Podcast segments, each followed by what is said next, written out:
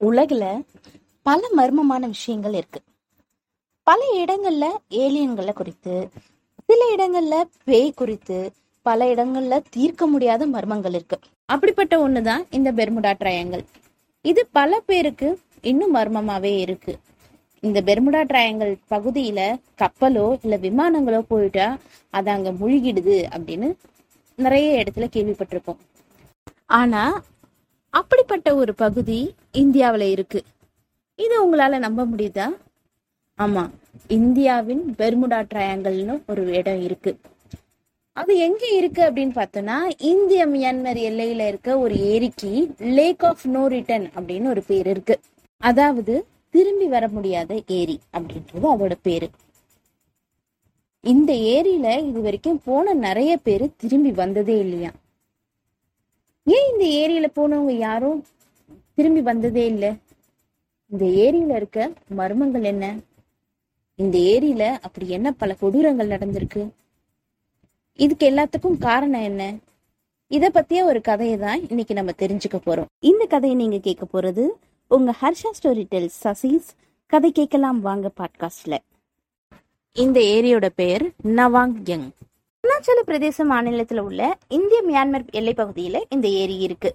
உலக போரின் போது இந்த ஏரியின் மீது பறந்த ஒரு விமானி இது தர அப்படின்னு நினைச்சு இங்க விமானத்தை தரையிறக்க முடிவு செய்து தரையிறக்கியிருக்காரு. ஆனாலும் இது இது ஏரி என்பதனால இது ஏரிக்குள்ள புகுந்து இந்த விமானம் அந்த விமானியோட காணாமலே போயிடுச்சான் இதுவரை அந்த விமானம் குறித்த எந்த ஒரு தடயமும் கிடைக்கலையாம். இந்த விமானி அது உள்ள புதஞ்சிட்டாரு. அவர் ஏன் இது வரைக்கும் அந்த ஏரிக்குள்ள சென்று யாரும் பார்க்கல அப்படின்னு நம்ம நினைக்கலாம். ஆனா அங்கதான் ஒரு ட்விஸ்டே இருக்கு. இந்த ஏரிக்குள்ள சென்ற யாருமோ திரும்பியதே இல்லையா அதனாலதான் இந்த ஏரிக்கு திரும்ப வர முடியாத ஏரி அப்படின்னு பேரும் இருக்கு. அதே போல வேற ஒரு நிகழ்வும் இருக்குது. ஜப்பான் நாட்டு ராணுவ வீரர்கள் சிலர் வந்து போர் முடிந்ததும் நாட்டிற்கு திரும்ப செல்லும் பொழுது இந்த ஏரியின் வழியா கடந்து செல்ல முடிவு செஞ்சிருக்காங்க. இப்படியாக சென்ற ஒரு கூட்டமே காணாமல் போயிடுச்சான் ஏரியோட மறுபக்கத்துக்கு செல்லவே இல்லை அப்படின்னு சொல்றாங்க. ஆனா சில பேர் என்ன சொல்றாங்கன்னா அவங்க எல்லாம் மலேரியாவில இறந்துட்டாங்க அப்படின்னு சொல்றாங்க. உண்மை யாருக்குன்னு தெரியல. போல சென்றவர்கள் திரும்ப வராம போவதற்கு ஒரு கதை இருக்கு. அதை நம்ம இப்ப தெரிஞ்சுக்கலாம். ஒரு முறை இந்த கிராமத்தை சேர்ந்த ஒருவர் வந்து இந்த ஏரியில மிகப்பெரிய மீனவனை பிடிச்சிருக்காரு. அதை வெட்டி அவர் கிராமத்திற்கே விருந்து வச்சிருக்காரு. ஆனா அந்த விருந்திற்கு ஒரு பாட்டியையும் அவங்களோட பேத்தியை மட்டும் அவர் அழைக்காம இருந்திருக்காராம். இதனால அந்த பாட்டி கோவப்பட்டு இதை கேட்டிருக்காங்க. பாட்டியின் கோபத்தை பார்த்து கோபம் அடைந்த கிராம மக்கள் அந்த பாட்டியையும் பேத்தியும் ஊரை விட்டே ஒதுக்கி வச்சிருக்காங்களாம். அதனால அவமானம் அடைந்த அந்த பாட்டியும் பேத்தியும் அந்த ஏரியில குதிச்சு தற்கொலை செய்ததாக சொல்றாங்க.